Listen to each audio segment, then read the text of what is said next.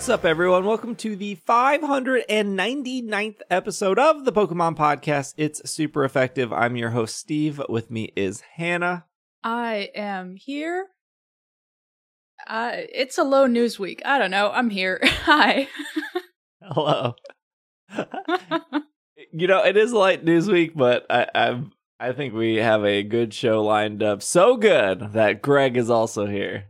I am also here. Next week, the epilogue comes out, and that lines up with our 600 episode. Although we're not going to be talking about the epilogue because that only gives people like three days to do it. So we'll do it the next episode. I'm pretty sure the Pokemon Company says you have to beat like everything in order to experience that. But what do they define as everything? Way they at- do have a concrete. Well, yeah. I Yeah. think you actually have it there. Off the top of my head, I think it's A Way Out, which is Area Zero first storyline in Paldea, which gets you credits. The Teal Mask story is called, I don't remember, where it says to be continued. That's how you know you beat it. And in this one, it would be Ed Sheeran's song part two. Yeah, if you meet Ed Sheeran twice, and then I think there's one other battle that you have to do, or one other thing you have to experience. And that's all. Ed Sheeran part two. Which apparently the second Ed Sheeran song is like remixed by Toby Fox, I think. I didn't listen to it because I couldn't on stream. I had to mute it. So I don't know what it sounds like. I didn't want Mr. Ed Sheeran to. Have I gotten both Ed Sheeran songs? I don't know. If you went to the. I may not have been paying attention. If you went back to Kitakami after credits, then you did. I think that you get the the second Ed Sheeran song even before that. Yeah. You get it before you go back to the lake. Yeah. Yeah. So you've I gotten do it, not right? remember it. I feel like you should all. remember Ed Sheeran. I do not. I have successfully blocked that out. Like I, I'm sure something happened. If you, I could not tell you that it was that Ed Sheeran song. I, It I was couldn't a tell you what it was. It was a remix. was it a wasn't remix. super identifiable as the same song. I don't even remember what the song is because I muted it both times. I with all Ed Sheeran songs, I know them while I'm listening to them, and then three seconds after, I could not tell you a thing about it. I don't. I know that. I know the only one I remember is "Electric" by Katy Perry because we talked about it a lot, and she just says "Electric" a lot. She didn't write that. Couldn't tell you what the Ed Sheeran song is. I couldn't tell you what any Ed Ed Sheeran and Post Malone. I could not tell you what any of their songs sound like. Mm. Could not. I like Post Malone more than I like Ed Sheeran, but Ed Sheeran's a low bar. I don't think Ed Sheeran's bad. I'm like, is that a high bar? For the record, I don't think I don't think he's bad. Just not my not my cup of tea. Speaking of tea, uh, let's talk about Pokemon Sleep. There's not any uh, news here. I will say my my personal thought here is this 2024 event a bit disappointing. Compared to the other ones, yeah, a little bit. I was disappointed that there weren't any special missions for the event in particular. I Hmm. like having the Yeah. extra things to aim for on top of the weekly missions that you have regardless of what is going on. I maxed out my pot. Oh, the 45 or whatever, 40, I don't know what it makes it Yeah. out. I think it's 45. because I keep hitting the limit of my bag space for ingredients, and I've also upped my ingredient bag. And I'm like, I just need to put more things in this pot. Or, or switch your team so you're not getting as many ingredients. But all that means I have to choose which shiny to leave out, and Oh that is gosh. not happening right now. That is not. I need. I also have a new Eevee in there because I'm got to do whatever million hours to get Sylveon. 150 hours. It's like 15 days of sleep. I hear you do it every day. I do, and I'm real good at it. yeah, I went to I did get a Charizard. You need a Charizard? No, I did get one. I Oh, got all the got keys to Ah. to up it. I got all those things to up my one. Char. I got another Charmander, and I have one that's. I have all. I just have to go in and actually hit the evolve button to switch it over. But I do have it now. It's not shiny, so it will never see the light of day. I, I don't I, I'm I went to Taupe Hollow because I wanted a good Charmander. Like I have an okay one. It's not 98% unfortunately. It's like a It's like a like an 80, 86. Um, so I was like, maybe I can get a better Charmander this week. I'm not getting a lot of Charmander. I don't know how people on Greengrass or the beach are doing with their starter Pokemon, but I woke up this morning to two Larvitar, three Shuppet, and an Eevee. Why am I here? Why am I on Taupe Hollow? For the Shuppet and the Eevee, of course. I can get Mhm. Eevee literally everywhere. yeah, I admittedly missed a couple of days this week. I was out of town with family at a beach, so I was also on the beach in Pokemon Sleep, and maybe saw one Squirtle, but mostly I was just too tired at the end of the day to press the button, apparently. if you had that It premium asks membership, you one could thing go- of you, Hannah. backwards. One thing. Wait, yeah, because you you guys can't go back and re-record sleep, right? I will say it's Nope. not a gr- it's not a great premium feature because you can only do it within like 24 hours of it happening. That's still enough. Yeah, but if you like if you're at like hour like 26, it it'll just be, it's just like no, like you've you've waited too long. and if you like if you like took a nap like the day before but forgot to record the nap but you recorded like a sleep you can't squeeze it in between like it's like you've already slept you can't go back and put time it's not like it's very very restrictive in in what you do which is whatever the thing already lies as it is. no i started cheating this week and i started I started I started pre-gaming my my Pokemon sleep. So I I'll pre-game it on the dresser for like an hour cuz I'm in like bed and TikTok for an hour. I've been in bed in TikTok, and as long as I'm sitting still, it could care less. It's like No, you're yeah, asleep. yeah, yeah, no, but I, I need I it, I need it to specifically be slumbering. I can't like cuz dozing on Top Taupe Hollow is worse than 3 Shuppets and 2 Larvitars. Dozing on on Taupe Hollow is like Geodude City. So I was like, and the you can't get Onix on dozing, and I kept getting dozing all week or snoozing or whatever it is. I was like, I need slumbering. I still have not gotten an Onix, and I'm cheating because all I want is an Onix. I think I have an Onix. yeah, because you're for sure slumbering, Greg, because you slam Yeah. 800 milligrams of caffeine, and then you're passed out. Yeah, I'm not get passed on my level. I gotta cheat to tell the game I'm passed out just to hopefully see an Onix. Do you know if it's giving you? I guess you won't know until the end of the week if it's giving you a better rank for the week now that you're cheating. Now that I am cheating, I am testing to see if I will get better ranked. Because I sent Hannah and Greg my screenshot of the week, which said I was what D or F or something, and I was like, D. I was like, look at how consistent I was. I went to bed You were not almost. consistent. It was so consistent. Don't don't let Greg oh, let. Oh, let's let's It- compare. Who was consistent and got an A that yeah, week? but mine and looked who was almost identical to yours, and it was like D. Yeah, no, both of yours were very consistent. Mine was the least consistent, and also I get the least sleep of all three of us by a good amount, and I still got a B. Yeah, Hannah's score was so much higher than mine, and mine looked like Greg's. Greg's was A, mine was D, and Hannah's was B. I was like, what am I doing wrong? It clearly has a bias against people who sleep at any time that isn't societally accepted, Mhm. That isn't the societal norm, which isn't stated anywhere. It's just in their programming somewhere. I'm pretty convinced of that at this point. So if you don't go to sleep at like 8 p.m. to midnight, You're you'll like just get a worse score. automatically deducted points. I'll update you on my Pokemon sleep cheating next week. I'm, I'm, I'm gonna get disqualified from the Pokemon Sleep World Championships here. You are. I'm turning you in. Fair. Some of us are professionals who do it naturally. Natural sleepers. Hey, and there's some of y'all there's no snitch, cheat. no snitching, Greg. Come on. Look, if there's a million dollar sleep prize on the line, I am selling you uh, out. DQ'd. Let's uh let's switch gears over to some TCG stuff. There are two top 10 lists for TCG which I think are are fun to sell. This is our our TCG wrapped our our year in review here.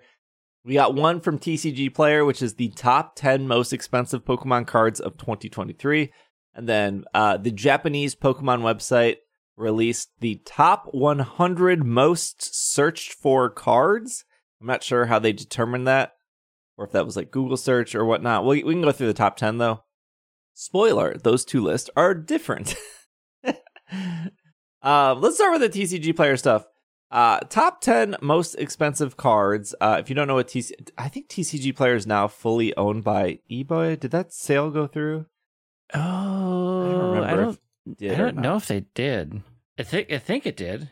Think, but I think eBay now owns TCG Player. Anyways, TCG Player, I, I like their website. I think their site is good. Yeah, they completed two hundred ninety-five million dollar purchase. Good I'm- heavens! I would have sold two, honestly. Sell and move wrong. on. The number 10 most expensive card of 2023 was Magikarp from Paldea Evolved. That was the uh number 203 for $56.84. That is the Magikarp with the black background of it swimming up the waterfall. No surprises there with Magikarp. Uh, this one is probably the biggest surprise on the list. I don't remember this card ever coming out. This is uh, the Squirtle Pokemon Center exclusive from Scarlet and Violet 151. Uh, it is $61.94. It's just a Squirtle. It with the little Pokemon Center stamp on it. It's not like a full art, it's not a alternative art. It's just a little Squirtle But with it's a got that Pokemon Center stamp. sure does. Mhm. That's what's important. I don't rem. Where did like obviously this was a promotion for 151, uh, right? Because that's what it's from. But like, I don't remember. I feel like I'm checking Pokemon Center so much, I'm getting banned from that website at least a couple hours a week. yeah. I'm a Pokemon Center connoisseur. I don't remember this promo at all being featured. And they don't specifically say, like, my only guess is this was like the European Pokemon Center or the Canadian Pokemon Center. I'm seeing it on the American one. I'm actually seeing it on the website saying that you could receive it as a gift with each eligible item. Uh, if you place an order that contains two Scarlet and Violet 151 Ultra Premium Collection, you will receive two Squirtle cards as a gift. So something, something to do with that, but I don't remember ever seeing the promotion when it was I actually live. I don't remember ever seeing that. Usually they're advertising on the front page normally of like, get this card. Don't worry, there's a card on here that makes Pokemon Center all worth it. You won't believe what number one is. I don't know if that's a true statement. The no, the number eight is Giratina V Star from Crown Zenith. This is the the gallery card. This is the secret rare all gold Giratina. Cool, I guess. if you like Giratina, people do. It's not my favorite of the Giratina cards, but it is a cool one. Yeah. Uh, we have number seven coming in as Roaring Moon from Paradox Rift, which is uh, Giratina was seventy one dollars. Roaring Moon is eighty one dollars. Uh, this is the the ancient Roaring Moon, um, with the the Scream tails below it. Very cool card. Roaring Moon, very cool Pokemon. So that's cool. This was the most expensive card in Japan for a couple weeks. It was going for a thousand dollars, the Japanese version of it. Uh, not going for a thousand dollars anymore, from my understanding. But the American version of Iono from Paldea Evolved, uh, the full art version of her, is going for eighty six dollars and thirty one cents. Uh, I think she single handedly sold a lot of Paldea Evolved because people thought that the American version would also go for a thousand dollars. As of today, it is $86. Now, coming in at number five, uh, not a surprise here either, is an Umbreon card. This is the EB Games exclusive, which must be Canada or Australia because we don't have EB Games in America anymore. uh, but is the Umbreon EB Games exclusive from Obsidian Flames, going for $90. If you know nothing about TCG cards, let me tell you two things. Number one, Charizard is always worth the most. Number two, Mhm. for whatever reason, Umbreon cards always very sought after. I don't know who For whatever reason, it's a very popular Pokemon right up there with Charizard. yeah, but it's never Espeon. It is. No, it's never Espeon. It's- Umbreon is cooler. I'm sorry. it's it's never Espeon. It's never Flareon, Jolteon. It's only you know, not even Sylveon gets the treatment Umbreon gets. Sometimes it does, but this particular Umbreon card does have that EB game stamp. So similar to the Pokemon Center stamp on the Squirtle, that makes it particularly sought after. You won't believe the next three coming up here. Starting with the number four, we have Charizard from the Charizard Pokemon TCG Classic. So you could spend $400 for the TCG Classic. Remember that came out. Actually, I think right now it's about $300 at Best Buy. You could spend $300 at Best Buy, I guess, to get the TCG Classic. And then your Charizard from that will be worth $109. Although, I still don't think that's a good investment. like, nah. like maybe I, I don't know. I feel like if you're buying the TCG Classic, I feel like you're buying it because you're a collector, not a reseller. I mean, no, don't get me wrong. Resellers bought it with the intent to make money, uh, but I don't think that's. I don't know if that worked out for them since it's pretty easy to find a discounted now. Number Do we three. know how many times we've gotten this nostalgia Charizard card? oh gosh, Because At- at least is the same Charizard card. at least every other year at this point. Yeah. Charizard comes around a lot. Yeah, if you if you didn't, I sorry I did not describe it, but Hannah did. It is the Charizard that you expect it to be. It is the, it's the one from 28 years ago. Again, you probably have fill a whole binder of different eras of this specific card. I think they do that in Yu-Gi-Oh. I think Blue Eyes White Dragon is like constantly Yeah. reprinted. It's the same art. Number three is the Charizard from 151. It is like the paper mache Charizard flying over the volcano. It's like paper mache if you look at it. I don't know. Poster board? It's like it looks like it's a little like paper that they stacked on other paper. Does it? Yeah.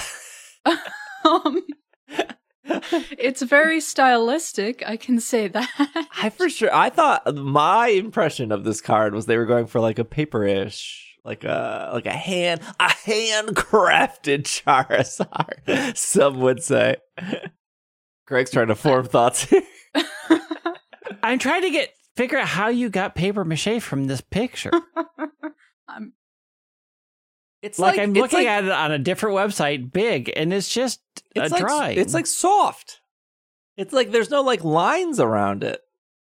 none of that is what paper mache is. it's that's still art. I don't understand what you're saying. well, he's going for $115. Okay, number three.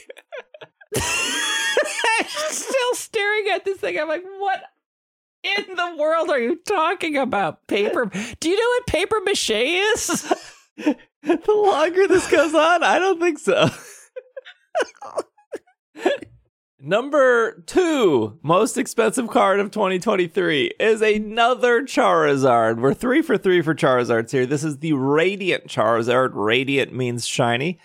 Uh, this is the Radiant Charizard from the Prize Pack Series 3, which means it has the little Play Pokemon stamp on it, um, which was given out at some Play Pokemon tournament. I don't know which one. Prize Pack Series 3 would make it seem that you probably had to come in like top 8 or top 16 at the tournament to receive this card because it's a prize for winning. Normally, that's usually what it is. They, it could be a card that they gave to all competitors at some point for just participating. Although I don't think we've had a tournament big enough this year for that to happen. But I haven't been following that very closely. So it's $130 though for the Charizard lovers out there. And finally, our number one most expensive card of 2023 is Pikachu with the gray felt hat, Scarlet and Violet promo number 85. There he is. The Yay, we did it. the the bane of everyone's it was all existence. worth destroying a museum for. It was worth breaking Pokemon Center multiple times for a a real This a real remembrance of 2023 in a nutshell.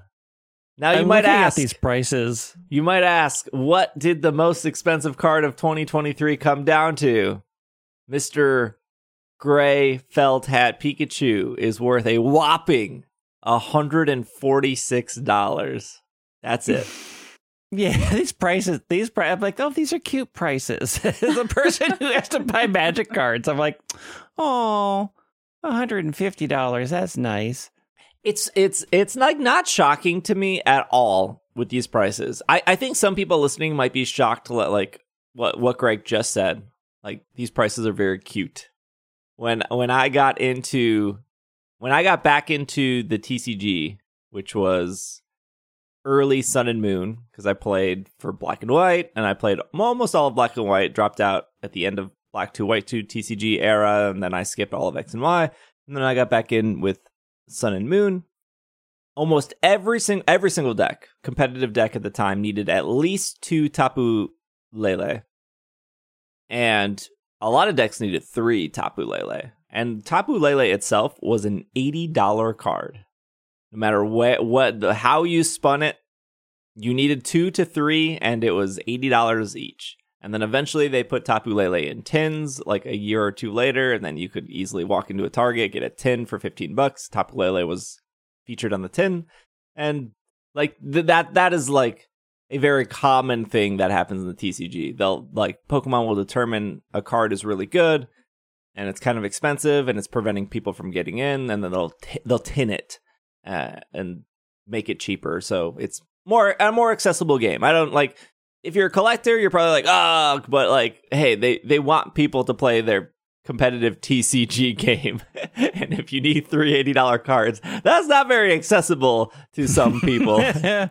when the pandemic happened and Vivid Voltage and all that stuff started selling out, we started doing a video. We started doing video podcasts at the time, and I remember like Will was on the show, Greg, we were talking about how like this is not sustainable and this was going to crash. We were also talking about how like PSA is just people making up numbers. And this this this has been proven time and time again. And so we Yes. got two comments a lot on all our YouTube videos. One was we don't know what we're talking about in regards to PSA, which you're wrong. You're, you're wrong. literally just search PSA and TikTok and you will find videos of people getting a card back from PSA, cracking it open, resending it to PSA for a different score. Like you can find it over and over and over again. Do you know over why? And over and like over. yes, they have machines that like line things up, but at the end of the day, it's still a guy standing there and if his girlfriend broke up with him the day before, he's going to be like, "You know what? Mr. sending me 8 Charizards, none of them are going to be 10s. I'm just going to nine them all." Because like at the end of the day, it's still a human grading it, and we uh, we've seen this time and time again of like I sent this to PSA six times, and the sixth time they finally gave it a ten. Like that's all they want. There's such a huge difference in prices between a 9, a PSA 9, and a PSA 10. And so it's worth it for them to spend the $30 to crack it open and send it back in over and over again to get that PSA 10. So, haha. I don't, what, what do you want? Like, PSA is not perfect. Gotcha. It's fine. The number, the other thing we got all the time was like, the market's not going to crash.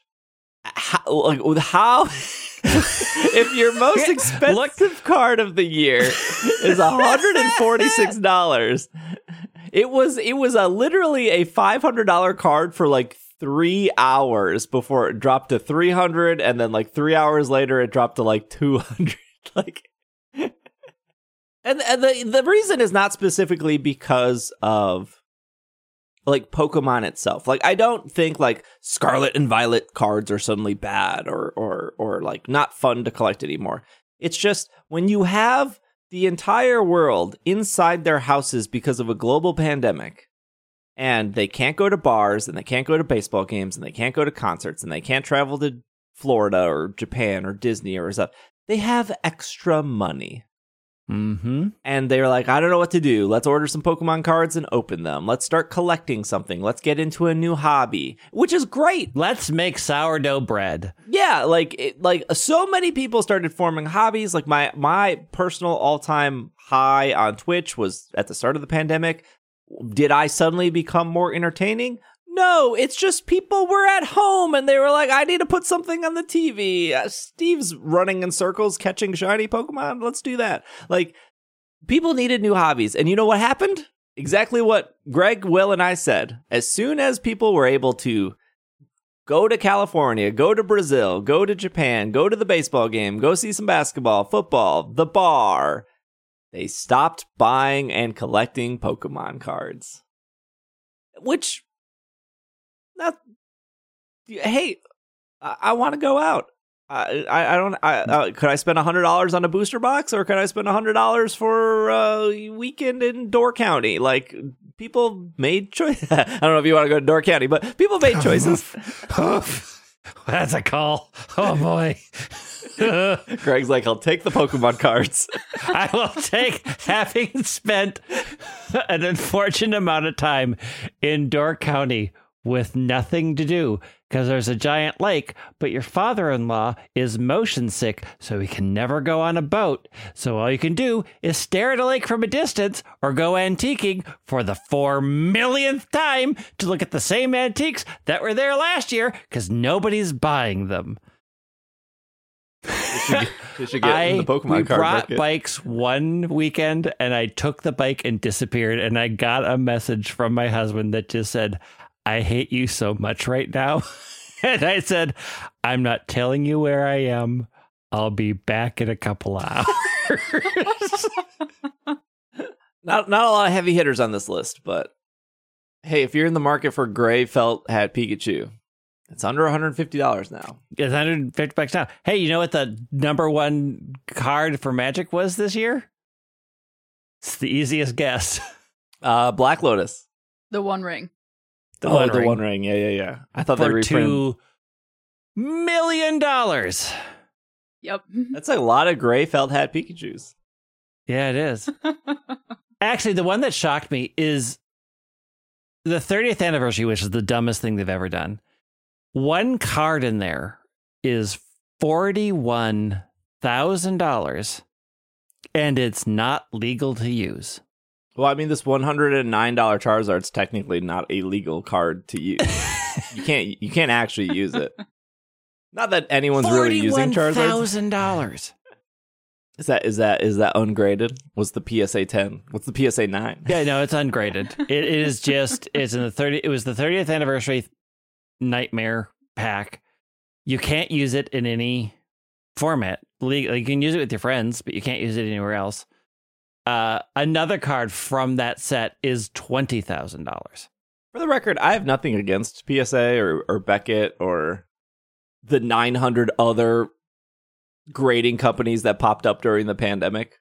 I'm I'm not into like super graded cards, but I think I think the only way I think if I was to get like start collecting grading, I would be like I want every Cramorant card graded. Like it would be a very specific thing. It wouldn't be like I Mhm. want every graded card for the sake of getting great like graded. It would be like uh like I have the Japanese Cramorant card promo from like their post office thing that they did. That's a weird sentence if like if if no one's following cards. They're like, what did you just say? A a Japanese Cramorant promo card that was given out during the a post office offer in Japan. It was part of their stamp collection. And that's the really beautiful one that looks like traditional art style, right? Yes. So I have two of those. And I don't know if my eyes are good enough to be like, hmm, this one is maybe a PSA 10. But I would like to get that graded, not with the like intent of like, oh, if it's PSA 10, I can resell it. I would like to get it graded because like now it is at least protected.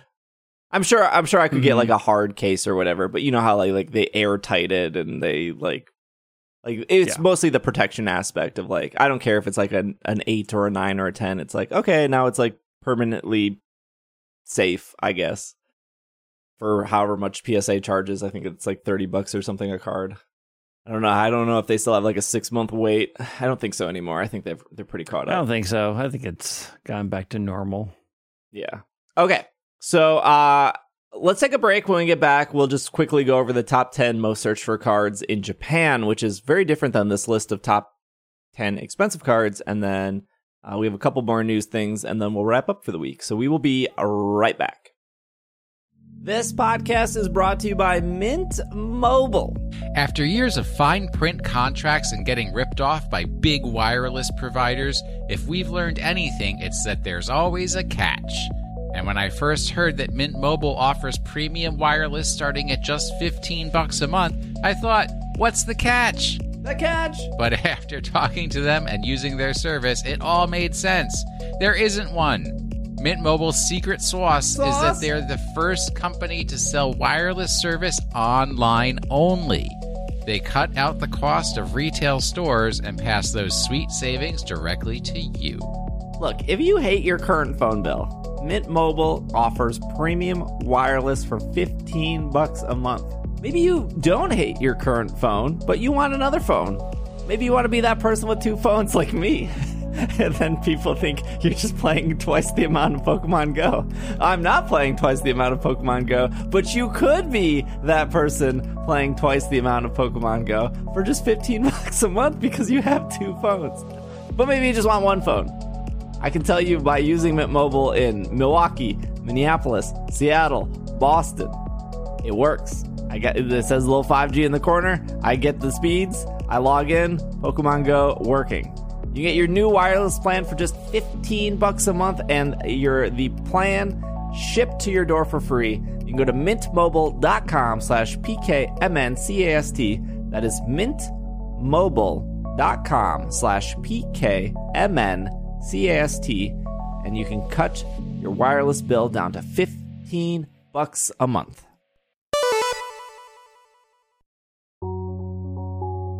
This podcast is brought to you by Every Plate. Get more bang for your bite with America's best value meal kit. Every plate is 25% cheaper than grocery shopping, no hidden fees, so you can count on a great value week after week. Plus, you only pay for what you need with pre portioned ingredients.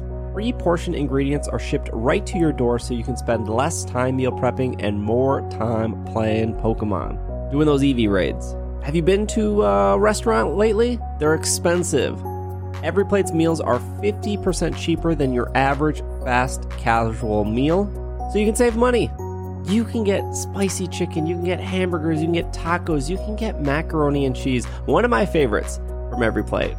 You get a whole tub of Every Plate. You can click that little check mark, add on that tub of Every Plate.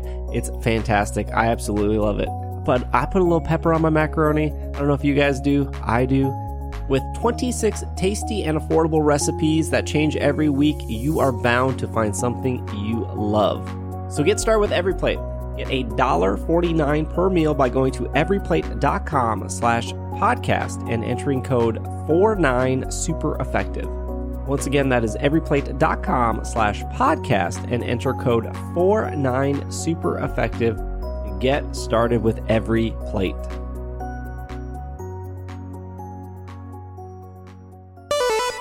And we are back from our break. All right, let's uh, go over the top 10 most searched for cards in Japan. This is specifically off PokemonCard.com, which is the actual Japanese official Pokemon TCG website.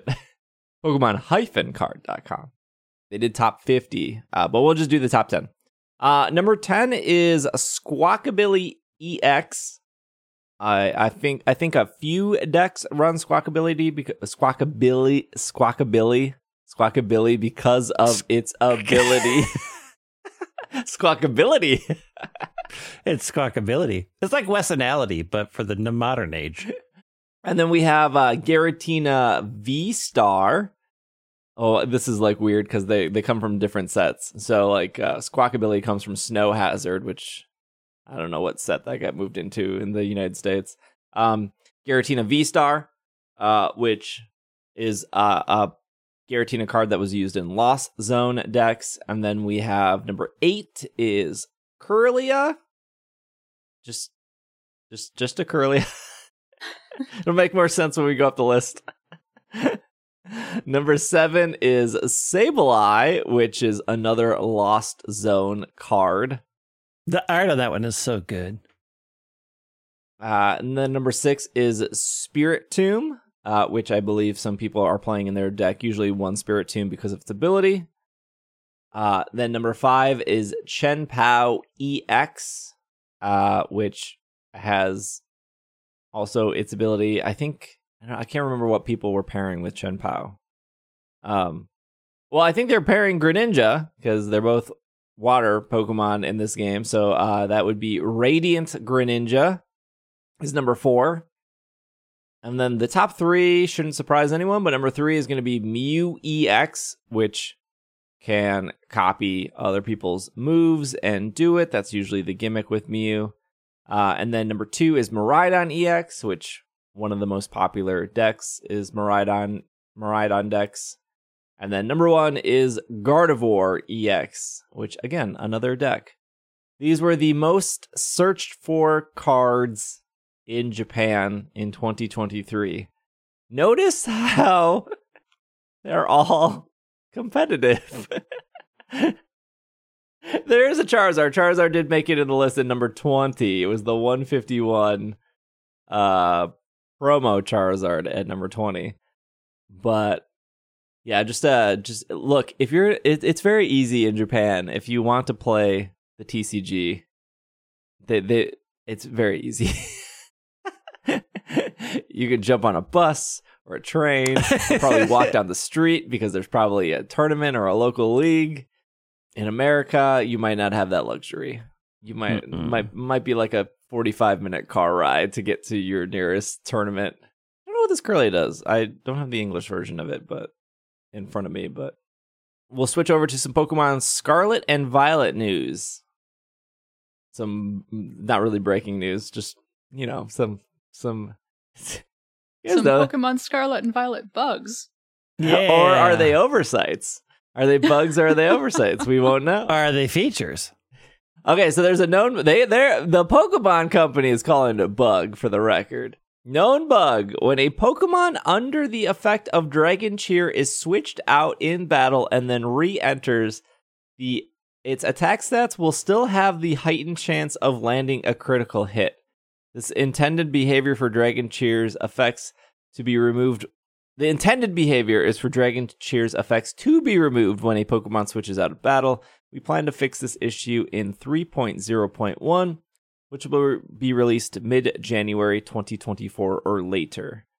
Um, Dragon Cheer will be usable in uh, Dragon Cheer. If you're doing ranked battles right now, you can still use Dragon Cheer. There's nothing preventing you from doing that. And if you want to cheese the ladder, by all means, you have probably a week or so to do that. Technically, it, is usable regardless, but uh, they did come out and say that at the upcoming regionals, Dragon Cheer will be banned. Uh, but apparently, Hmm. because the Blueberry Prologue, which we talked about last week, is taking place next week, and because they are not banning it on Rank Ladder, because I don't know how they would without pushing an update, which they already said they're not doing until 3.0.1 is ready. For the Blueberry Prologue, not to be confused with the Epilogue, you can use Dragon Cheer. So, uh, I don't know. They acknowledge that it's there, they acknowledge that it's a problem, and they can't or slash aren't doing anything about it yet. Why don't they just delay the Blueberry Prologue? Just push it back a week or two. Like, I don't think this is like the end of the world, because not a lot of Pokemon can learn Dragon Cheer. It's still annoying. hmm you know, I could understand if this was an oversight. I I would let it slide, but since they're clarifying it as a bug, un- unacceptable, honestly. How dare they? what what else is supposed to be fit fixed with 3.0.1? The TM for uh metal metal sound, I think. Middle, yeah, Mhm. mi- whatever the one that We had- Scarlet doesn't get. Scarlet, yeah, Um metal sound, Dragon Cheer, and what was the last one? Oh, Inkay. Oh, yeah. yeah, they gotta fix Yeah, Inkay. Inkay. Gotta make it so Inkay isn't breaking people's games. Man, what a treat. You know, I think I will take these issues over just playing like Heart Gold, Soul Silver, Diamond and Pearl. I watched somebody knock out a level 100 Pokemon, and it was like three to five business days before that Pokemon got like knocked out fully. It was just, I thought I was watching paint dry. I was like, this is a it's, it's a little nightmare. slow. I will also say the Inkay issue is a lot less stressful than the who knows why people's games were getting bricked issue early on in this game's Yep. existence. I sure Oh. like knowing that the issue is with an underleveled Inkay and actually knowing what I can do to avoid it instead of just maybe it has to do with Pokemon Go. Maybe. maybe it's Vivillon, maybe it's Gimmighoul, maybe it's updating. I think well, some people thought it was like purchasing the DLC. Uh, so there's your uh, tune, tune in next week where we talk about what else is broken with Scarlet and Violet. The whole epilogue. We'll, we'll see. We're not Oh, talking about boy. it next week. Uh, I think it, it's, it's been long enough. Our, our like two podcast rule here. We said Pokemon Concierge came out. You should watch it. I think both of you watched it. I finally watched it. You y'all overhyped it. It's a- what? Here, here's here's how How dare you? here's how I would review it. If somebody didn't have Netflix and was like, "Should I get Pokemon Concierge? Should I spend the twenty two dollars for Netflix Premium or whatever it is?"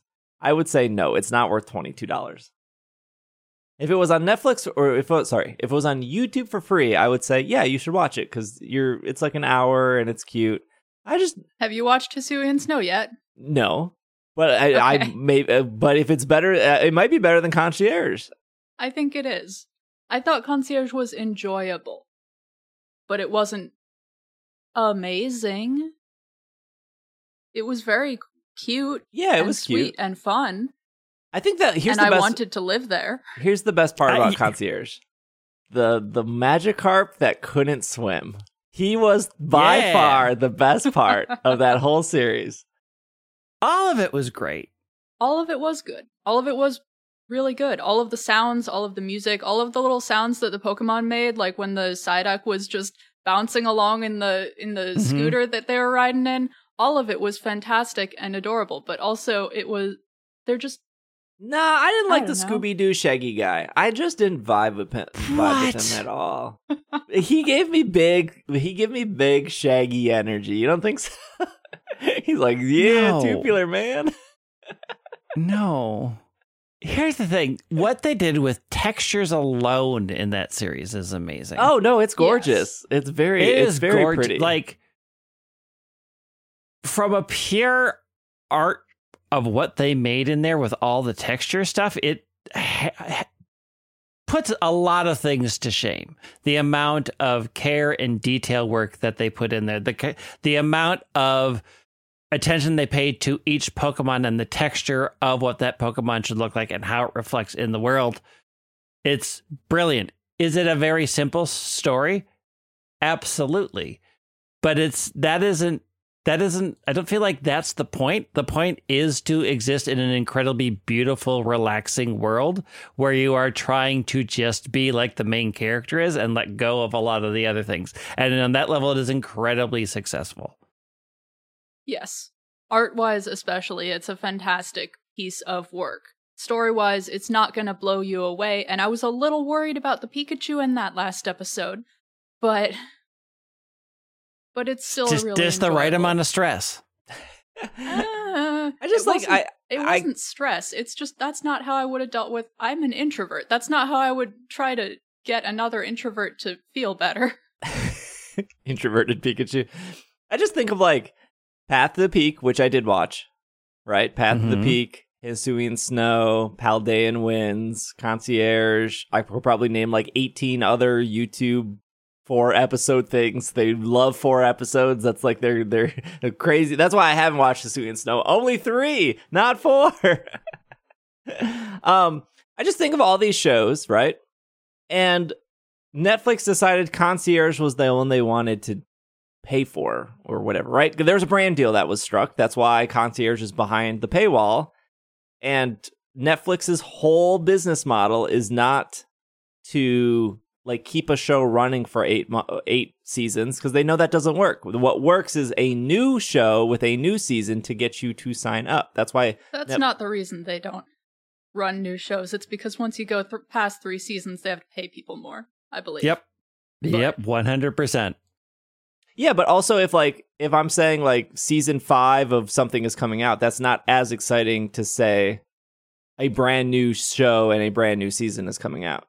Depends on how much hype the series generates. you Yeah, can always I get mean- new viewers. Like it, we, we we can point to the parts that break that rule, which is like Stranger Things, which is going on season five, and people are chomping at the bit for it to get done. It it it really depends on how much they invest into that series and what's going on. Like, I don't know that's universal. It is true that Netflix does not like paying more money for things. So even shows and series that are incredibly popular, that has an incredibly strong fan base, will get canceled because they don't want to pay more money. And it's less to do with hype. It's also harder to sell new ideas that aren't based on something that exists, right? So, like One Piece live action was a huge seller because everybody knows what One Piece is and it's promised to be a lot shorter than One Piece. So, and it was so successful that they're redoing the anime. They're Yeah, yeah, coming yeah, out with One Piece again in anime form Netflix just has a Netflix has a really bad model where where their biggest driver is how much do they have to pay people, and the reality is is you particularly for animated you have to pay voice actors less money than you do actors who are on screen. So anything where they can keep getting layers away from having real people on screen is always going to be cheaper for them. I believe someone in Slack pointed out that there was also the studio that did the animation was the same studio that did the Rilakkuma animation on Netflix. So that was already a studio that Mhm. had worked and made a Netflix show. So that's probably another reason why Concierge is on there instead of being on YouTube for free. If if you're on the fence of like I want to watch Concierge and I don't have Netflix, I, I, I don't think it's worth $22. I think if it seems like it's your kind of show, then you're probably right. If you're a little unsure about it, then maybe it's not worth $22 for a month of Netflix. But if it seems like the kind of show you would enjoy, if you just want a chill Pokemon piece of artwork to watch for an hour, it is really good in those aspects. Yeah. I mean like I- some, to, somebody to be to be fair, nothing is worth the twenty two dollars that you're paying a month for Netflix. I don't think that's Like, true. There's there's no one thing that I, I think One Piece at. is a million percent worth twenty two dollars. Like if you just got Netflix for a single month just to watch One Piece, like I think that is worth. Like what? What is a movie at a movie theater? Like fifteen dollars for ninety minutes of two hours. One Piece is eight hours. Like it's a like One Piece was hundred percent worth twenty two dollars. I would even like I'm not even a big Stranger Things fan, but like if you've never watched Stranger Things to watch the first four seasons for twenty two dollars, like that's worth it. I don't know. Stranger Things kind of started falling apart for me, but it's like that sunk cost fallacy of like there's supposed to be one season left, so might as well finish Yeah. it. I think the Scott Pilgrim thing is worth twenty two dollars, but I'm also a Scott Pilgrim fan, so I mean, I'm a I'm a big Scott Pilgrim fan. I don't know that it's worth twenty two dollars, but like all of those things together, absolutely yeah, yeah, yeah. are worth twenty dollars. Like, but I talked about this last week, where my my strategy is buy it for a month, watch everything, and then cancel. because I think I, I, I like going back to like the new signups. Like there's there's plenty of articles that talk about how Netflix prioritizes new signups. They don't care about reoccurring seasons. They only care about getting new people to sign up and Mhm. and announcing new shows like One Piece or Scott Pilgrim or whatever is way more successful than being like we're on season 19 of this show. Um even though like there might be like this rabid fan base for season 19 of whatever. You get somebody to sign up and then they they forget to cancel or they have auto renew on, and all of a sudden they're you're just making money, and then you get them in the the instance of like, well, I'm scared to cancel because if I try to re-sign up in two months, you're gonna raise the prices on me, and I'm like locked in for at least whatever weird grace period they give, which is only like three months normally. Of like, well, keep your price for three months before we increase it. I guess also somebody's gonna be like, well, you could do the ad. Ver- yeah, I guess technically you could do like the ad version for cheaper than 22, but mm-hmm. 22 is like the standard like 4K whatever. I don't even think I think like the 799 isn't even HD. I think it's like 480p or something. Still get to watch the things. And I'm sure they'll bring ads to the 4K one eventually. Here's that you Oh, don't want to watch. Pokemon Concierge in 480p. You would be doing yourself a disservice. it is. I thought it was okay though. Uh, last bit of news here is uh, the Pokemon Go stuff. We'll start with the Fendi, uh, which is Fendi, Fragment, and Pokemon have teamed up together to release a Dragonite collection. If you don't know what Fendi is, they're a designer brand like Gucci or Prada or Balenciaga. None of the, for the record, none of these companies are good. Uh, just because we're reporting on Fendi does not mean we support Fendi or Balenciaga or any of these, or just reporting the news here Or Netflix. Or Netflix. also, not a great company. Um, so Fragment, they do their own thing. Fendi does their own thing. Pokemon does their own thing. The news out of this is they came together and there is a free Dragonite hoodie in Pokemon Go that you can get. It does say Fendi on it. So if you want to wear that, you know, be your own person. Uh, but there is also like a hat that you can get, but you only get the hat by going to a Fendi location. There are some standalone stores. I think there's one in New York. I think there's one in Chicago. And then they're also like part of Saks Avenue. So I believe those should count. From what Pokemon Go's website said, that should be available for about a full year. So there shouldn't be a rush if you're looking for the hat.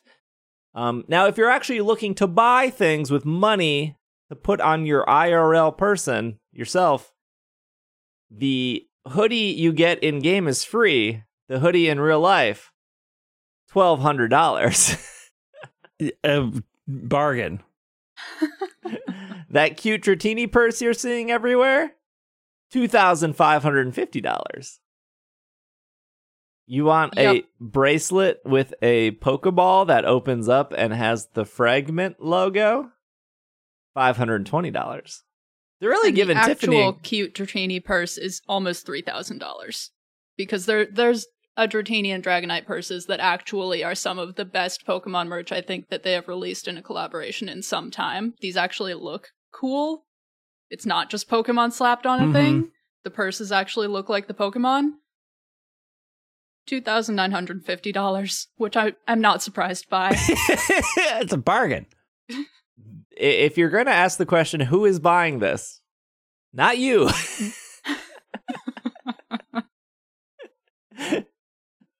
R- rich people, they they're not buying like twenty dollar t-shirts at Target. Well, maybe some of them are. Uh, eight hundred and fifty dollar t-shirt is is nothing to somebody worth millions of dollars. This is this is just a, n- an- a walk in the park for them to be like, oh, a two thousand three hundred ninety dollar soft trunk brown fabric Dragonite purse. I'll take two. Not it's it's not for us.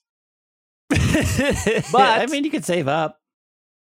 If you've never heard of Fendi, now you have. So the mission accomplished. You now know what Fendi is. I will say, like we've covered a lot of designer brands in like the last two years or whatever. The last one we covered was APC, which not as luxury, still luxury, but not as luxury as Mhm, Fendi. Not as. Uh, this is a way better collaboration. Also a way more expensive collaboration, but way better. Um, Tiffany and Company, probably on the same par, but that was mostly just necklace and bracelet. This is hoodie, hat, um, credit card holder, purse, lots of purses, uh, actually. But so Anyways, I guess the news here is get your free Dragonite hoodie. You have like a year to do so. If you are in a location of a Fendi store, one, I don't know if they'll let you in because a lot of these designer stores now are appointment only. But if you get close Yeah. enough, there should be a Pokestop. It's location based. You don't have to actually go inside, though it does look like there are only seven locations in the United States for this. Do you have the list? I do. Uh, two of them are in New York. One of them is in Beverly Hills. One of them is in Miami. Then Costa Mesa South Coast Plaza. Don't know where that's located. Would have to click on it. Las Vegas and Houston. Oh, okay. And the South Coast Plaza one is in Costa Mesa, California. So a lot of New York, a lot of California. Hmm. It's almost where like the rich people live. Interesting. Almost. Yep. Interesting. You'd think- Interesting. Interesting. As- Interesting. Uh, okay. So yes, so that is live. Um, the uh, promo code is available until January fourth, twenty twenty five. So we're good there. Um, so we we had a segment last week about Pokemon Go that I, I ended up cutting because the I wanted the show to be the show was already running long. Decided to cut it uh, mostly because this news came out and I thought that this was. I didn't want to have the same conversation twice, especially now that we have like the top 10 moments of 2023. So, like, what happened in Pokemon Go in 2023? Hannah asked a really good question last week that I haven't been that I've been thinking about the entire time. So, what we ended up cutting was Hannah saying, uh, it wasn't bad, by the way. Hannah said, What is bringing you back to Pokemon Go that isn't like events and that isn't new Pokemon? And I had to think about it. And for me, I, did, I, I thought about it, obviously. For me, it's a couple things. Number one, it's like, let, let's say I don't go to any Pokemon Go event, and let's say they don't release any new Pokemon. Even though to me, like, new Pokemon don't really drive me because, like, Satotl was the newest one, and it was like, ah, who cares, Satotl? I'll care when it they bring it as shiny. then I'll care. Um, but here's the three things that bring me back to Pokemon Go, regardless of what Niantic does or whatever. Number one is getting to level 50. I'm almost there. I'm level 49. I need to like do 500 more excellence. I need to do the Go Battle League stuff, which I'm actually like I'm I've been anytime I see like a team on Twitter, I've been hitting the little save button to be like, "Oh, I could probably build this team." So I have to do Go Battle League and I have to get to level 50. That's my goal for this year. Number 2 is to continue my lucky decks. I really, really like lucky Pokemon, and I think the thing I mentioned last week with Hannah was like, oh, like I'm really excited for like a lucky event if they do that because I've been trying to do my lucky decks. And number three is uh my shiny decks. I need one more Pokemon in Kanto, which is Goldeen. I s- still don't have a Goldeen, and then I have all 151 Kanto Pokemon. I need four more Pokemon for Johto. They're all baby Pokemon, like Cleffa and They've got you trapped with the incubators. yeah, yeah, yeah. Mm-hmm. and and then I need like uh I need like four or five Pokemon for Hoenn. I really haven't looked past that. I'll evaluate Sinnoh once Sinnoh Tour comes, but like for me it's it's just like creating my own goals and I know that those three things alone I probably won't get done this year. Well, I think level 50 will happen, but like I don't know. I like I I I like the big and small a lot as well. So like trading for big and small shinies or trying to get a big or small shiny like is is really compelling to me when an event comes out and I like showcases a lot and I think showcases are pretty underrated and when it's nice out it's very cold right now but when it's nice out and I'm playing Pokemon Go active and like the showcase is like I don't know like Miltank or something like I am now like I need to catch every Miltank as possible this weekend because I want to try to win that showcase. And you know that's maybe not appealing to everyone, but for me, like I absolutely love showcases, and I I hope that Niantic makes those slightly better because I think right now showcase only is like the biggest. It would be nice to see like the smallest or the the heaviest. I don't think they've done that yet. I think they've talked about doing that, or they were supposed to do the smallest, but then it broke, so they went back to the heaviest. That's very possible. I think they might have done that. And actually, that last thing you mentioned gets close to the actual question I asked, which is not what do you, what brings you back to Pokemon Go, regardless of what Niantic is doing. My question was, what is Niantic doing that is bringing you back to Pokemon Go, other than in-person events? than the Mm. live ticketed location based events? What are the things that Niantic is doing that brings you back to Pokemon Go? What are the things that Niantic is doing that are making people excited about the game? Because having our own goals and being able to aim for whatever we want is one of the great things about most Pokemon games. That's there just that's one of the things that makes it a Pokemon game, in my opinion. But what Niantic is doing is kind of the way, or it's the thing that's keeping the game alive for a lot of people. What is Niantic doing to bring people back? I know that Greg, you always talk about Final Fantasy and how that's one of those games that if there's not something you're excited it- about, you can go off, play other things, and then they will do something exciting to bring you back. What Yep. is Niantic doing that is exciting to bring people back that isn't live in person events? And showcases, it sounds like, Yeah. Steve, is one for you. Well, let's w- before we talk about 2024, let's go over the top 10 moments of 2023. This is off Pokemon. As chosen by Niantic. no, this is actually on Pokemon's website. So Probably because Niantic uh, laid off the person who would have written this on their blog. jeez. Get wrecked. It's Okay. true. So, uh, top 10 moments. They're starting off with Hello Hoenn. Uh, that was the Pokemon Go Tour Hoenn that ran from February 25th to 26th. The Ruby and Sapphire badges for Ruby and Sapphire. Um, so, Hoenn Tour. Uh, I don't think Sinnoh Tour will be as exciting as Hoenn Tour. Mostly, we've talked about this because Sinnoh relies a lot on Gen 1 nostalgia, and Hoenn tried to Hoenn just introduced more Pokemon, right? Hoenn just had like 132 Pokemon. Sinnoh only had like 80 new Pokemon or something like that. Primals was on their top 10. Uh, so Mega Evolution has been in Pokemon Go since 2020, which actually crazy. Uh, but 2023 focused on Hoenn. You got Primal Groudon, you got Primal Kyogre. They, I don't think they mentioned it here, but technically, I guess you got Mega Rayquaza um, which is another mega, but they're all the same. It's all it's all the it's all the same thing. You can I mean yeah, you can change the word, but it's, it's all the same thing. Uh, shadow Pokemon are incredibly popular. In May, uh, they took the raid boss uh, approach with Shadow Raid Pokemon, bringing back Mewtwo as one of the Shadow Raid bosses. These were one, three, five star Shadow Raids can only be challenged in person because Shadow Pokemon are so strong. Trainers will receive new tools to subdue them, purified gems, which is a new mechanic. Uh, and then I have my own problem with Shadow Raids that isn't in person, but we can circle back uh, when we get here. Uh, Paldean partners. Uh, it's thrilling when uh, new Pokemon from a new region make their Pokemon Go debut. From Gimmighoul in February to the first Paldean partners, partners Sprigatito, Fuecoco, Quaxly, debuting in September. Uh, oodles of adorable new faces in Pokemon Go this year. Uh, and then they mentioned Lechonk. If you forgot, they released the Master Ball this year, which was a long time in the making. Even though it's they put a Master Ball on a Christmas tree like what, like six years ago, and people were like, Master Ball's coming. Uh four Pokeballs, Classic Red, Great Ball, Ultra Ball, Premier Ball in May.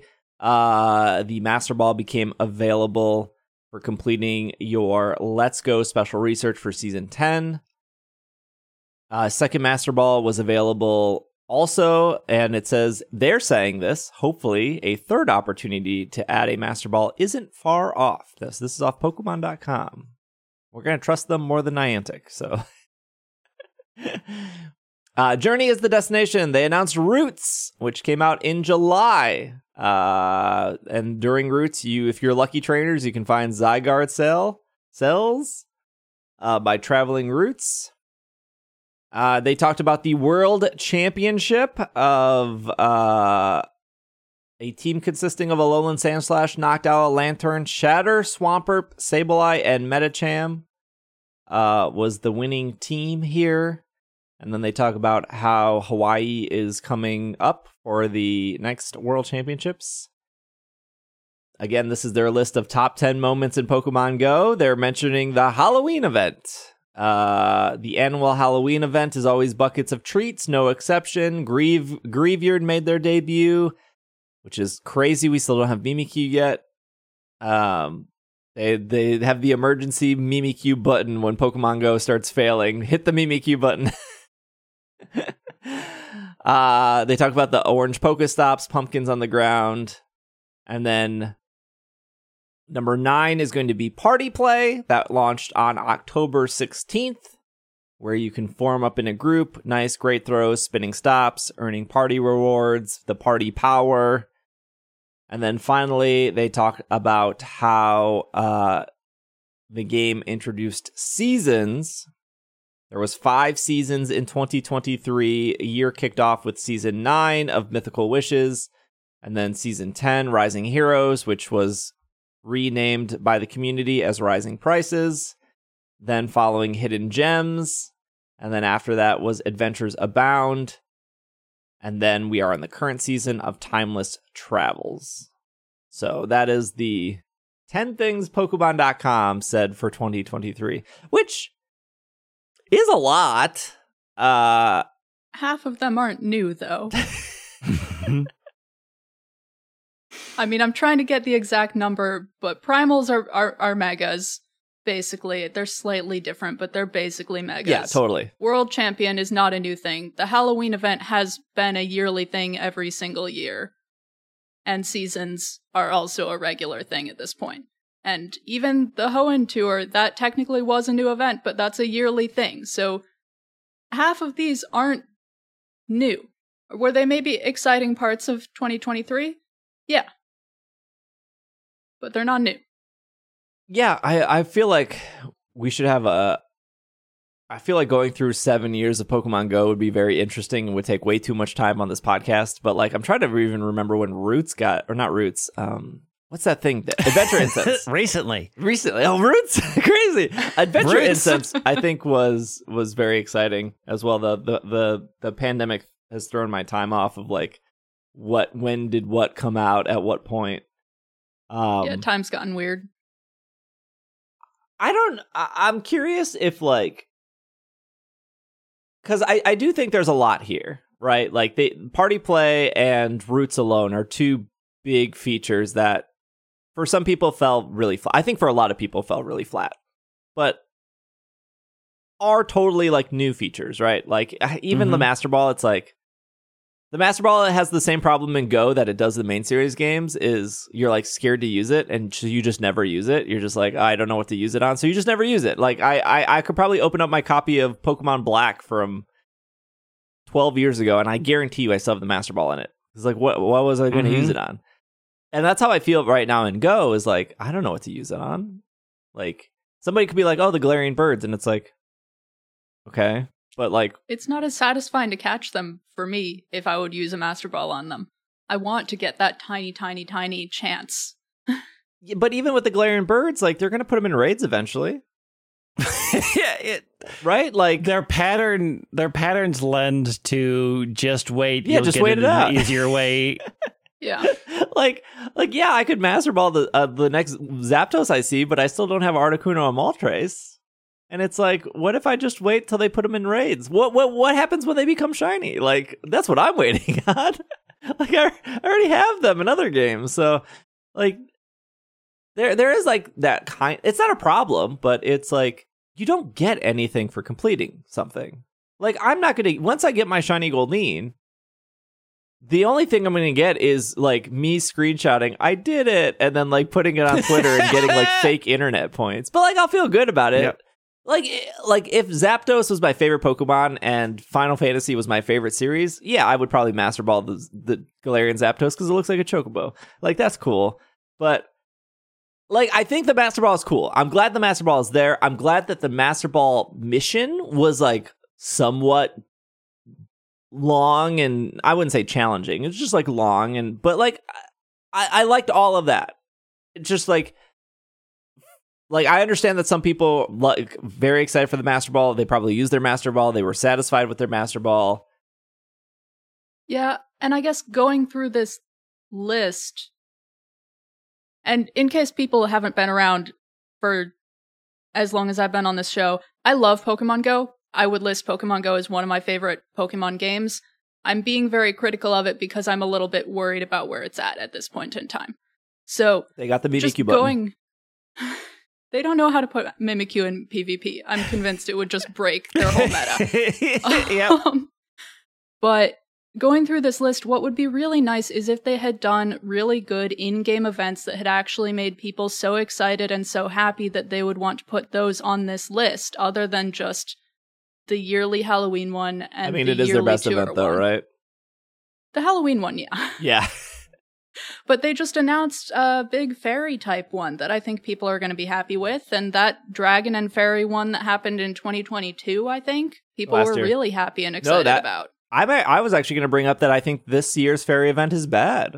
Like shiny Cutiefly is coming, That's fair. That's fair. but I think it's I think it's I think it's bad because last year's fairy dragon event was, it was two so. years ago. It was two years ago. I It- think it was 2022. It was so good.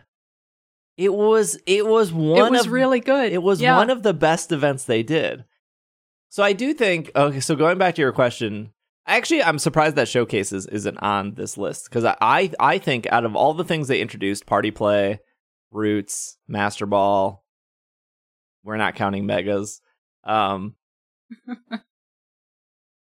showcases are legitimately in my opinion cool. Like I love them. I kind of wish there was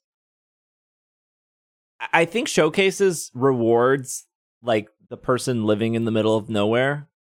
Because Mhm. if you if if you have like a town of like twenty thousand people and you have like one gym and like four Pokestops and one's a showcase, you're probably always going to like win that. And the rewards, like, I don't think this is talked about. The rewards for winning a showcase are awesome. Like you get star pieces, lucky eggs, you can get incubators. Like if you come in like top three, like they're le- legitimately good for doing nothing.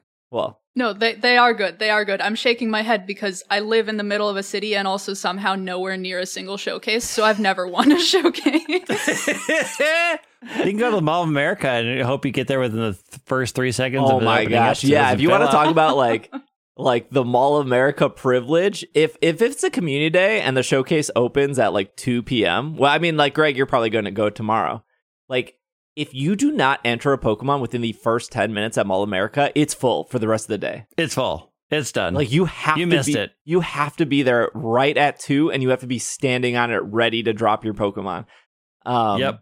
Which is like crazy. Like I, I go to the Mall America like once a week to play Go because I, uh, I legitimately like Pokemon Go, right? And it's where else am I going to go in twenty degree weather, right? I'm going to go to Mall America. I'm going to walk in a circle. I'm going to maybe get a boba tea, and then I'm going to go home after like an hour. And even on Tuesdays, I'll get there or or Wednesdays, depending if I'm doing spotlight hour or raid hour. And it's like, oh, a showcase. It's full. Of course, it's full. full. It's full. It's full. but I- yeah, I I like showcases. I wish there was.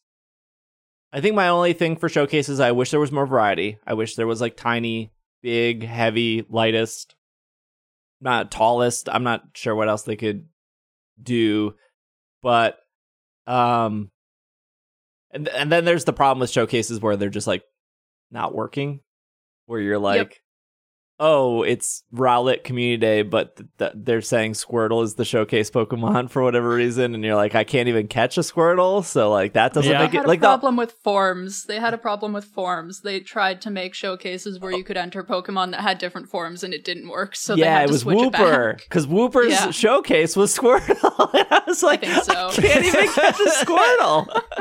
Yeah. That wasn't even the only time that they had a problem with it. They just couldn't get it to work. Um, and and it was broken from the start. That's another thing about these new features. Almost all of them, with the exception of party play, which was also broken but less, um, have been very broken when they've launched. uh, the the Shadow Raid stuff I think is cool. Like the the Mewtwo was like the Shadow Raids like a lot of raid stuff is so dictated by like just the popularity of the Pokemon. Like it was so easy to get into Mewtwo Shadow Raids because people want people like Mewtwo. Like Mewtwo's just an incredibly popular Pokemon. Um, and then like for Moltres, Articuno, Zapdos, like I think if you went the first weekend that Articuno, Moltres, Zapdos came out, you would like find people. At least in my area. I'm, again, I'm talking about my area. I'm sure that that that those results vary.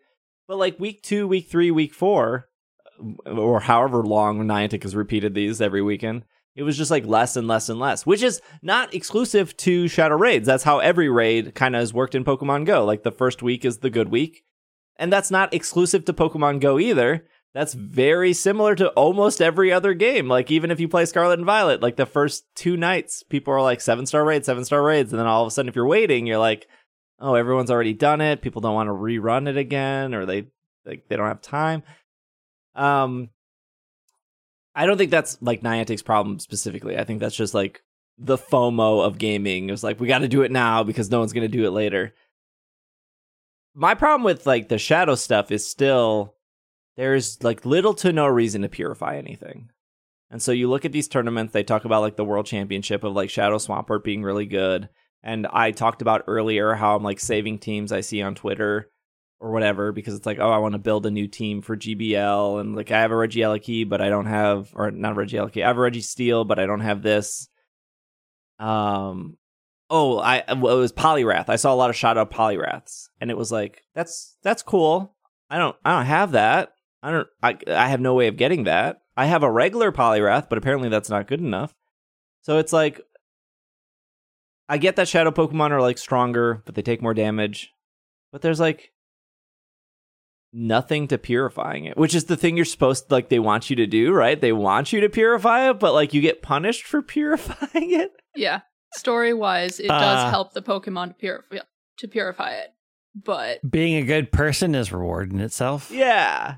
So it's like I, I oh, somebody's gonna be like, well, technically it's cheaper to power up. True. I like I, I'm not disagreeing with that, but like the only reason I could think of ever purifying a Pokemon is to like mega evolve it.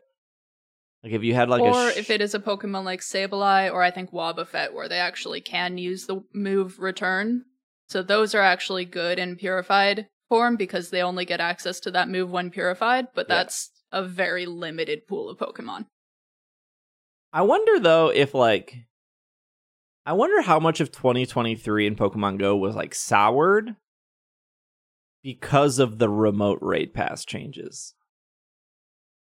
The thing we cut out last week was a conversation of like people talking about how Pokemon Go is like dying or this might be the final year, which I disagree with. Um I don't think it's dying. But when I look at the past year, I don't really see anything bad. I see features that some people care about and some people don't, but that's like every game. Like GBL has been going pretty okay, and I don't really care about GBL. And some events are good, some are not. Like that one Dragon Fairy event was like so good, and this like new fairy event is like it's okay. I don't think it's I don't think it's bad. It's just not as good as past events. Um, like the Halloween event is always good and I don't know what they're gonna do around the Sinnoh thing. I guess we'll see if the global Sinnoh thing is good. But like, I don't know how we got to like all of a sudden Pokemon Go is dying during the least busy time of Pokemon Go, which is January. Like, if you look at the past year, you're like, they did a lot. But also, again, I just wonder how many people are just still soured which understandable if you're soured about the remote raid passes. I'm not saying don't be soured about it or don't like if raiding was your one thing, yeah, you probably wouldn't care about routes. You probably wouldn't care about party play because you're sitting at home remoting into raids. Like a lot of these features are go out and do that. And if your bread and butter for this game was crank that slot machine dollar for Moltres, dollar for Metagross, dollar for whatever other Pokemon were in raids, Terrakion, and they took that away from you, and they haven't changed it. They're they're very hard on like I mean, we've we've had the raid pass conversation, but I do think that there is something to the fact that they took away the main thing that people did with online communities. And they haven't added anything else because they are so focused on getting people to form in-person communities. mm-hmm. And I still think that there are things they could add that support both. Yeah. I have thrown out the O Power idea, and I'm still pretty stuck on it because that's something where you could help your online community. You could help someone you're friends with elsewhere in the world, but that would also get you outside or get you in places where there might be in person community. And I think they need more features that are like that. Because they did have this game that built up a whole ton of online communities over the last few years. And they're just not supporting that at all anymore.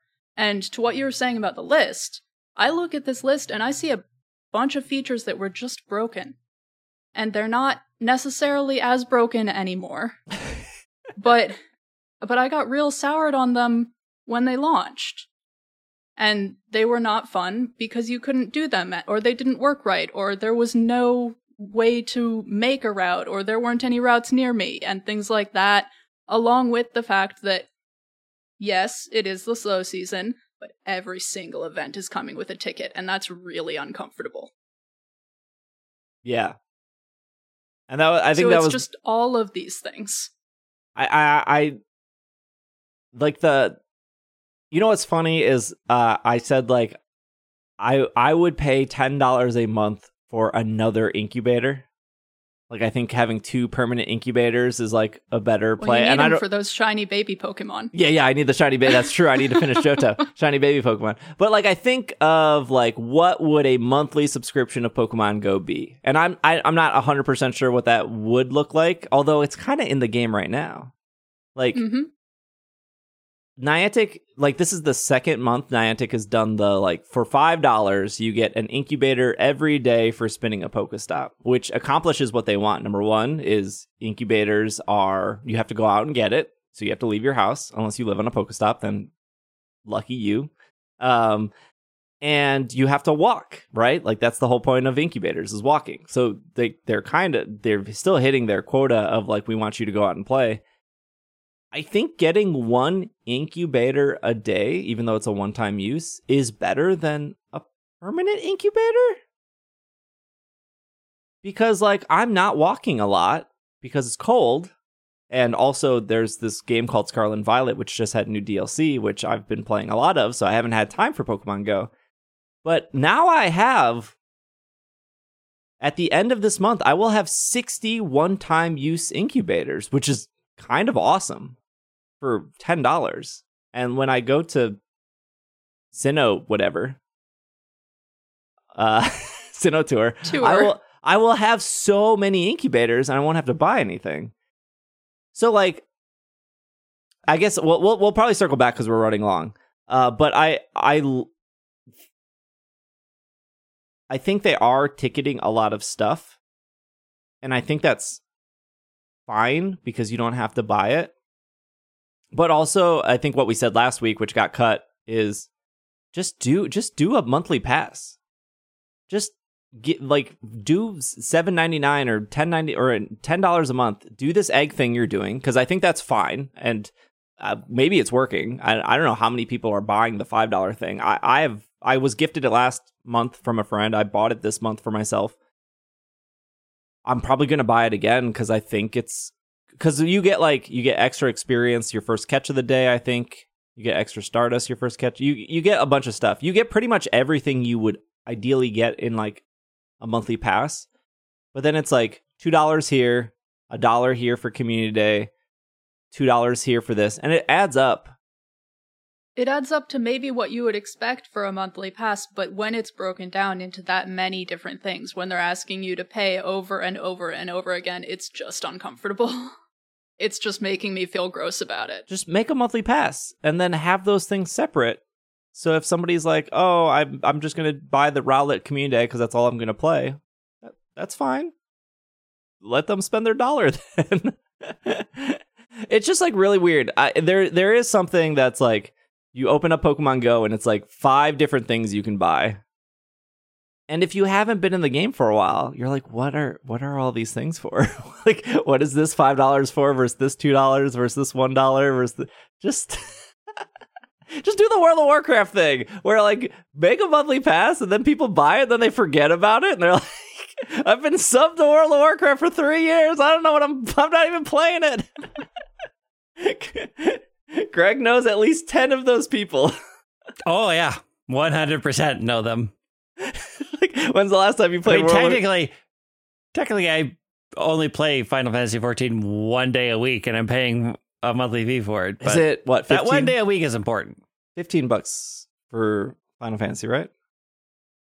If you do it monthly, if you do the discounts, it's twelve. Oh. Inflation hasn't come to those games yet, eh? Haven't haven't upped those I mean, they're fighting against free games that don't have it and have microtransactions. So they're they're walking that line of they're one of the only MMOs left that charge a monthly fee. There are not many of them left. Yeah. So they're like, we we can't really go much much beyond what we've done because people are still willing to pay this, but we're it's like Final Fantasy 14 and World of Warcraft are like the last two that charge monthly fee, So and everybody think, else has gone do you think that's why. Pogo hasn't done their a monthly fee there? Is it just Yeah. not working anymore? it's just not working anymore. It's not. It's people don't see it as a viable solution. Um, it's for a lot of the reasons that a lot of monthly subscription fees. pe- People are in the mindset of, I will forget about this and I'll get charged for something that I uh, am not using. Like that is much more in the common ideas. Like a whole ad campaigns about buy a product that will cancel all of your unused subscriptions. Like that's a part of the idea of just where I think consumerism is right now. So we're in a weird moment of people are, are haven't caught on to being nickel and dimed because that was the thing back when I was growing up. Everything came with a little extra charge. So you're being nickel and dimed to death. And then it changed to we'll just pay one monthly fee and you're on a budget and it never changes. So you always can prepare for that. And now we're sort of flipping back to the other way of thinking of, well, I'm wasting money if I don't use it. So I only want to pay for it when I need it. But again, we're going back to the okay, so now Pokemon Go has 17 tickets, and you feel like I'm being nickel to dime to death. I'd rather pay just for access for it. There's not a good middle ground for any of it. Um, I mean, it's also competing against other video games where you pay for it once and then you get stuff, and you don't have to pay again for a lot of things, right? Like you pay your $60 and you have a game. And then if they're going to add a DLC, you might pay more or sometimes you won't. Like there's so many different ways that people look at value that I think it's incredibly difficult for them to find a good way. And when you get, I, I was told this is true, is when you see the money as the main driver and not fun is when you're getting quickly over that game. Like when the thing comes to why am I paying money for this? You're you you're on the path out. You're on the you're on the road to leave that game. It is no longer offering you value. And I I think one of the issues that Pokemon Go is having, I think Hannah is correct, is I don't know that they have a good enough idea or big enough event to turn that around for a lot of people so that they are no longer seeing the money. And I think the raid change was the biggest shot in people's arms of oh, this is a money thing. I'm I'm paying now more for a thing and it really brought the money to the forefront and has set this sort of expectation of people scrutinizing what Pokemon Go charges them. I think that was a huge PR error um, and one that they haven't recovered from and one that they don't have a good idea to eclipse yet. Um, I think the live in person things, the money that gets wrapped up in the cost of travel. So when you're talking about I'm paying $200 for a hotel room but only $15 for the event, you have that weird scale of this is a drop in the bucket to what I'm doing whereas I don't want to pay $5 to go to the Mall of America for an hour to do raids. Like I don't want to I don't want to pay for that. I don't want to that's not a, a particularly fun thing to pay $5 for. like I, I it, it, I don't know how they fix it. I don't know if they can fix it. I don't know what at this point in that game would be so revolutionary that it would make people do a reset in their expectations and what they feel about the game. Yeah, I, I there's probably a feature that brings people back. I don't know what that is. Maybe like breeding or something. Yeah. Um, it's not routes. it's not It's the not master routes. ball. I, I, I, I- think also their their incredibly strict focus on in-person experiences alienates a lot more of America than they want to admit. It's really hard for Americans who were really, really, really spread out to get in person events to feel super magical without a lot of work. And a lot of that work is done on the backs of people for free. Um, you know, it's different. Japan is a much different size, shape, location of a country. You know, it's not like you know, we do a podcast with a person that's on the other coast. you know, like that is an American thing. People don't understand how big America is. I had a person who flew into Chicago and was like, "Well, come see me for the weekend." I'm like, "You don't understand." On the map, yeah, is this that's a 9-hour trip. I can't just get to Chicago from where I am. That's the size we're dealing with in America that a lot of other countries don't have as part of their experience. Like people watching people talk about like, oh, I would never travel an hour in England to go from this town to this town. And people in the South are like, I drive two hours to work every day. What are you talking about? Like it is just a very different it's a very different thing. And I I don't know given how extensive and you touched on them with the route like how extensive japan is for pokemon go i i don't know that they honestly have a lot of great ideas to fix the america problem and i don't know that there's a lot of value in them fixing the america problem Yeah, I said this last week. Mm, Sorry, it was cut. I will say it again. Even if America gave up on Pokemon Go, it would be fine in Japan. yeah it would be.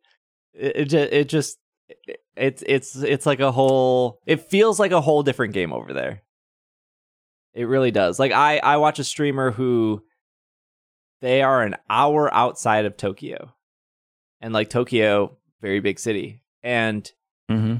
they they have to take an hour train ride to get into Tokyo, and they do it most days. But like you would, if if I was an hour away from like Milwaukee or Minneapolis, I would have nothing around me.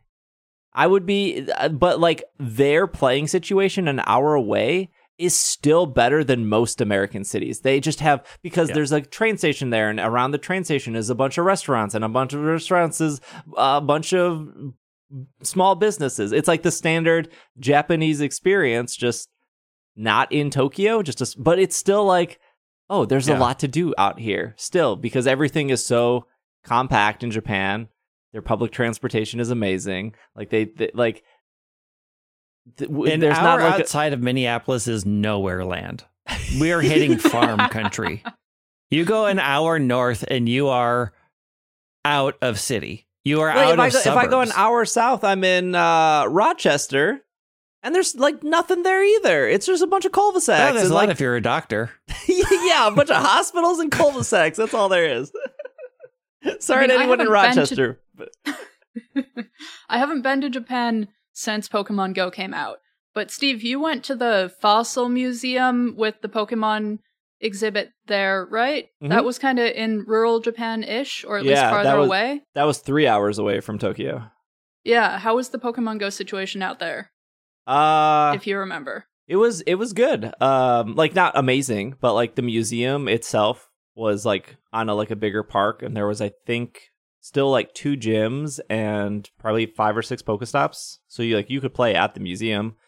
It was a maybe a 15 20 minute walk from the museum to the station and that was like probably the most cars i saw in japan because there was like three hours away from tokyo right like Yeah. so like Yeah, they I mean, they there had is an actual rural. Yeah, they had like an actual parking lot, which you don't see a lot of in Japan. Of like, oh, like this looks like an American parking lot because people need to drive to this museum and park.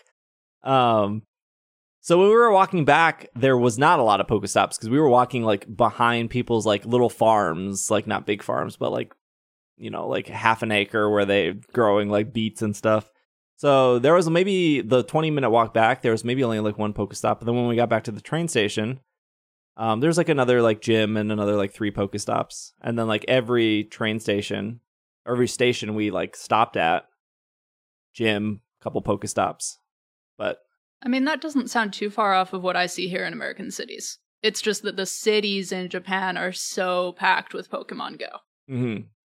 I think that's the main difference because there they there also are have- rural parts of Japan. I have spent over a month, maybe two or three months in rural Japan. But they also have a, a better infrastructure for travel. They have train Yes. systems. Like Yes, we just do. don't have we just don't have infrastructure to support more passive travel. All of our travel is really active here. Like you have to have a car or you are dealing with a flight because we just don't have a train system anymore. We sort of have a bus system, but that's That's fallen apart too.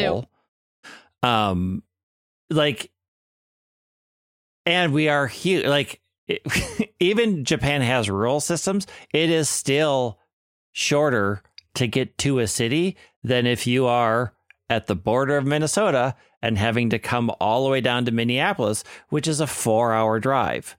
And there's no train. There's no nothing. There's nothing in between. There are tiny towns that probably don't even have stops because why would they? There's nobody who lives out there.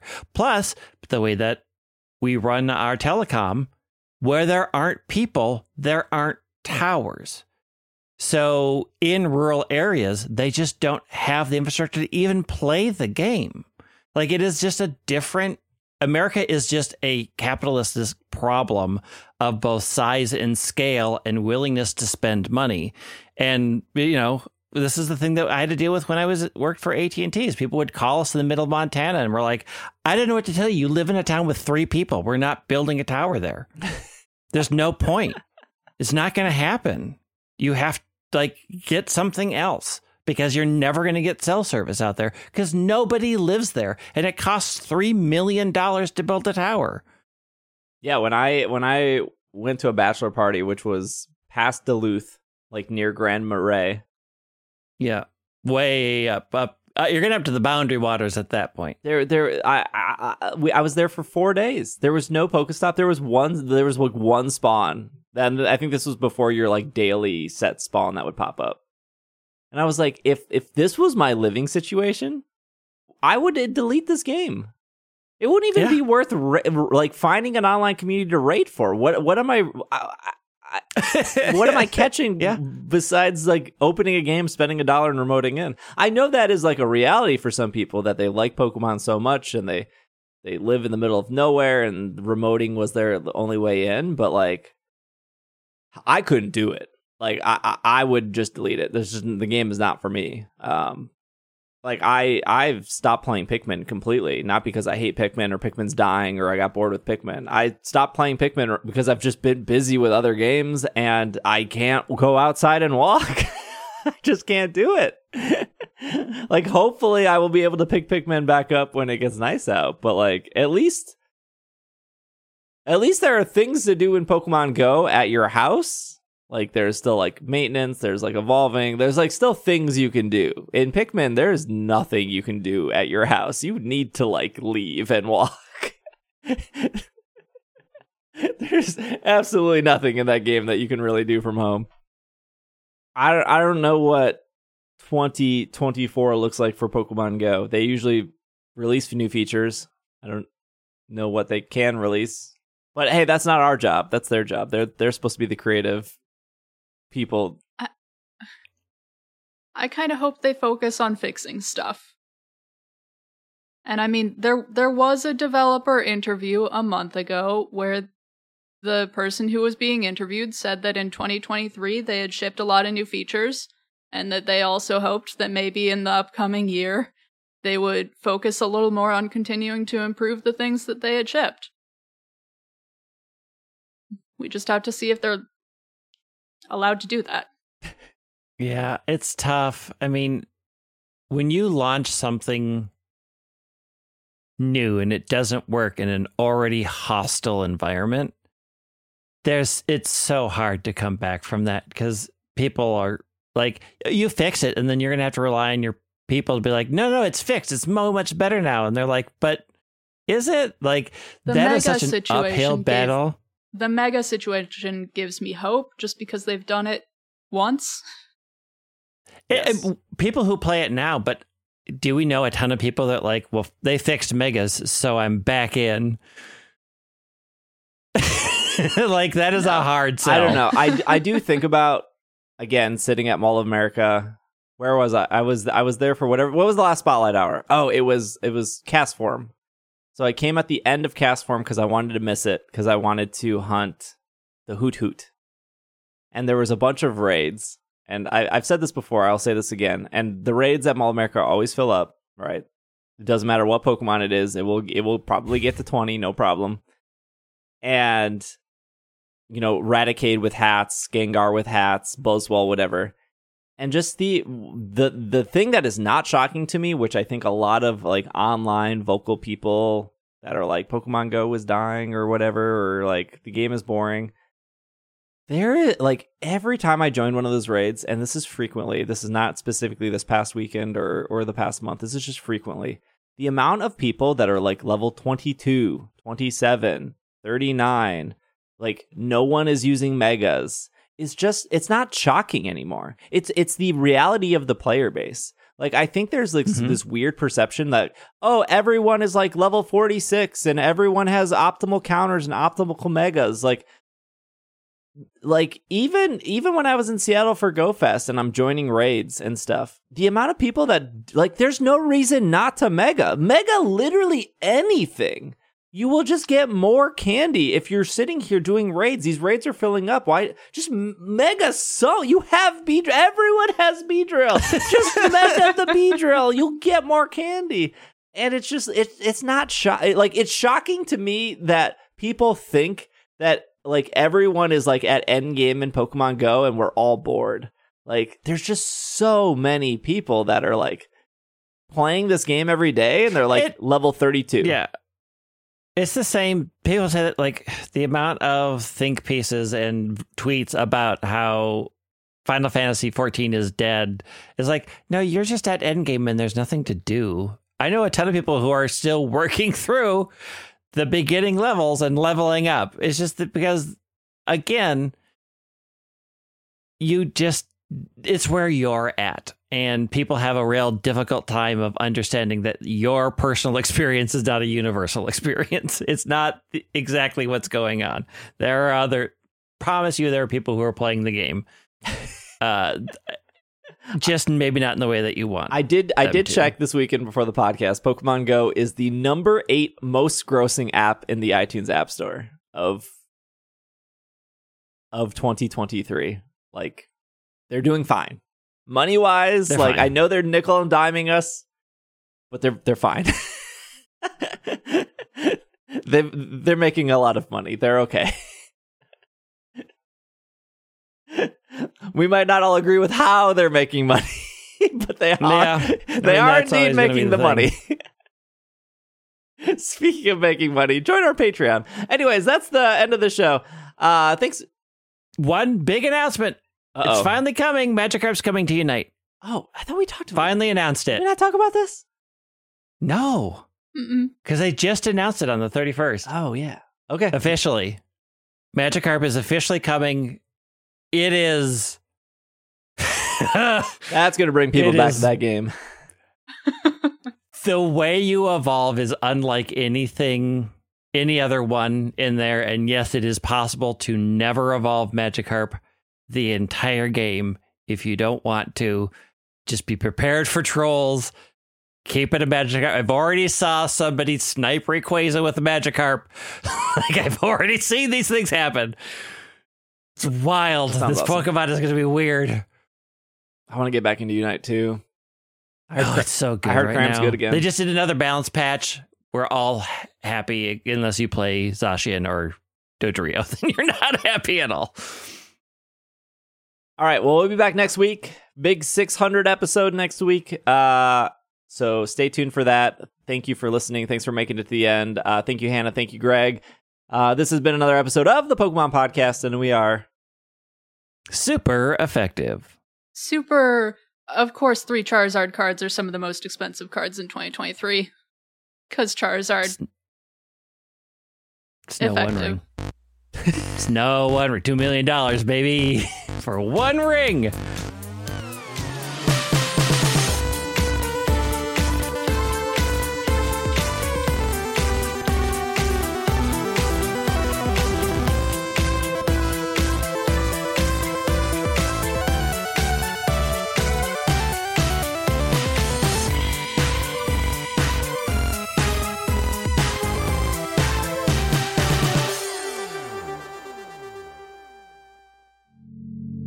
This podcast is brought to you by Patreon. A huge shout out to our producers of this episode, starting with Stephen, Kay, Yarny, Tony, Stewart, Matthew, Bovine, Catherine, Josh, Jessica, Fumes, Chris, and Brady. And a huge shout out to our executive producer, Spencer.